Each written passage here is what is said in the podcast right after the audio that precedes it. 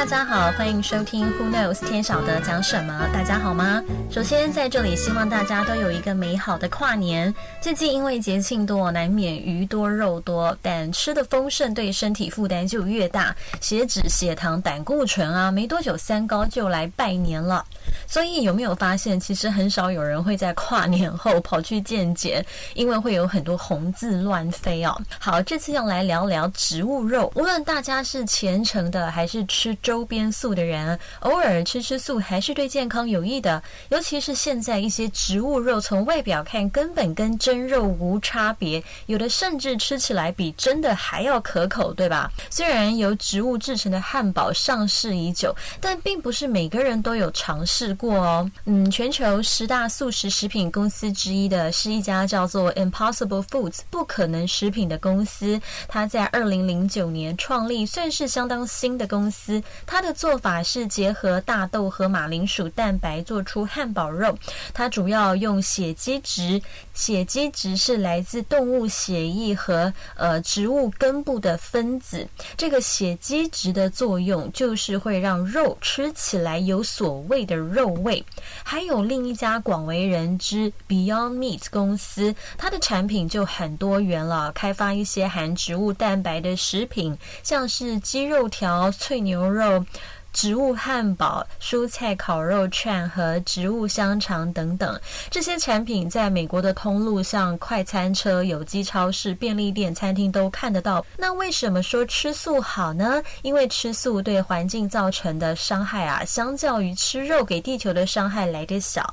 饲养动物所需要的花费和资源都会比制造植物肉来得少许多。而且现在因为植物肉的关系，怀念肉味的人还是可以在不需要伤害动物的情况下尝到肉。用植物做成的肉由于更具有纤维，所以可能比吃真的肉更为健康哦。讲到这，大家可能会怀疑 Melody 说的是真的吗？由史丹佛大学进行且发表在美国临床营养学杂志的研究中就研究了 Beyond Meat 这个牌子的植物肉是不是比牛肉更健康。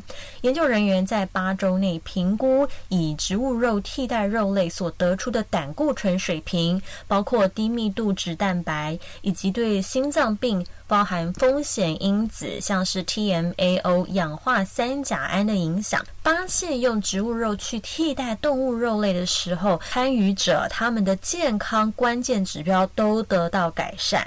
这也让很多学校开始关注植物肉的益处，像是美国康乃狄克州的米德尔顿公立学区就用植物汉堡进行测试他们把植物肉给学生吃，想不到7成以上的学生反馈都不错，大部分都说如果没贴上不可能的汉堡标签的话，根本不知道这是无肉的。多数学生还说他们1周可以吃个几次都没问题。学区还特别安排周1吃素日感觉这个学区还走得蛮前面的。因为吃植物肉的趋势高涨今年7月，不可能食品公司还宣布要为学校午餐设计新产品，包括预煮好的肉饼儿童餐跟全麦的鸡块。感觉到时候学生应该会蛮疯狂的吧？年轻人对于尝鲜向来接受度都比较高。Melody 记得高中因为学校餐厅选择少，不是披萨就是冷三明治，摄取不均衡学生不是过胖就是过瘦。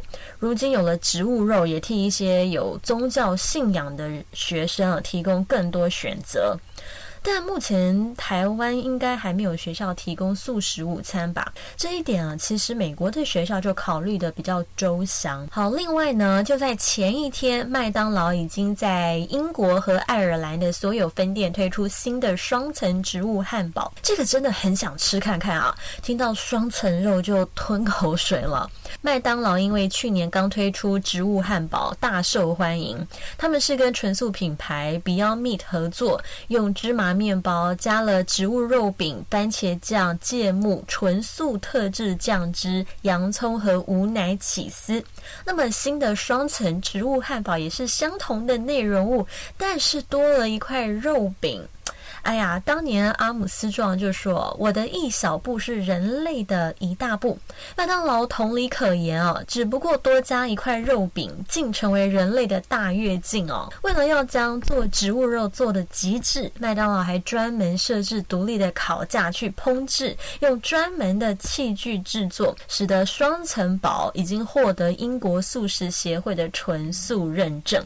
其实2021年麦当劳跟 Beyond Meat 签了3年的合约，开发这个植物性平台，未来除了纯素汉堡跟现在英国有的双层堡以外，未来还会有鸡肉汉堡跟纯素蛋三明治哦，非常值得期待。虽然你看麦当劳测试菜单在欧美推出，但它的脚步其实算是慢的，很多连锁店都已经超车啦。像汉堡王就跟不可能食品公司合作，目前在全美超过7000个地点都吃得到植物华堡，抢先一步，然后也已经在贩售无肉鸡块了。说到这个，我也好想吃看看。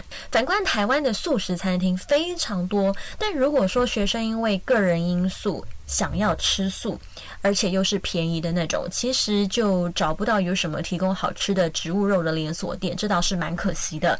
最好的解决之道是直接在学校供应午餐，提供新产品，这样一来啊，学生就可以享用均衡的植物膳食，而且也不用因此外出觅食，即使只是1周吃1天素，也可以帮地球节省大量的水资源，促进动物健康，而且呢，同时也是替人道主义努力，减少温室气体排放。当然这些环保观念并不是一天可以促成的，就是希望可以从学校从小养成，然后慢慢落实。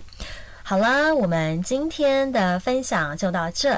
下周因为节目做调整，所以将暂停播出1次，希望未来会以更好的方式提供大家更多优质的资讯。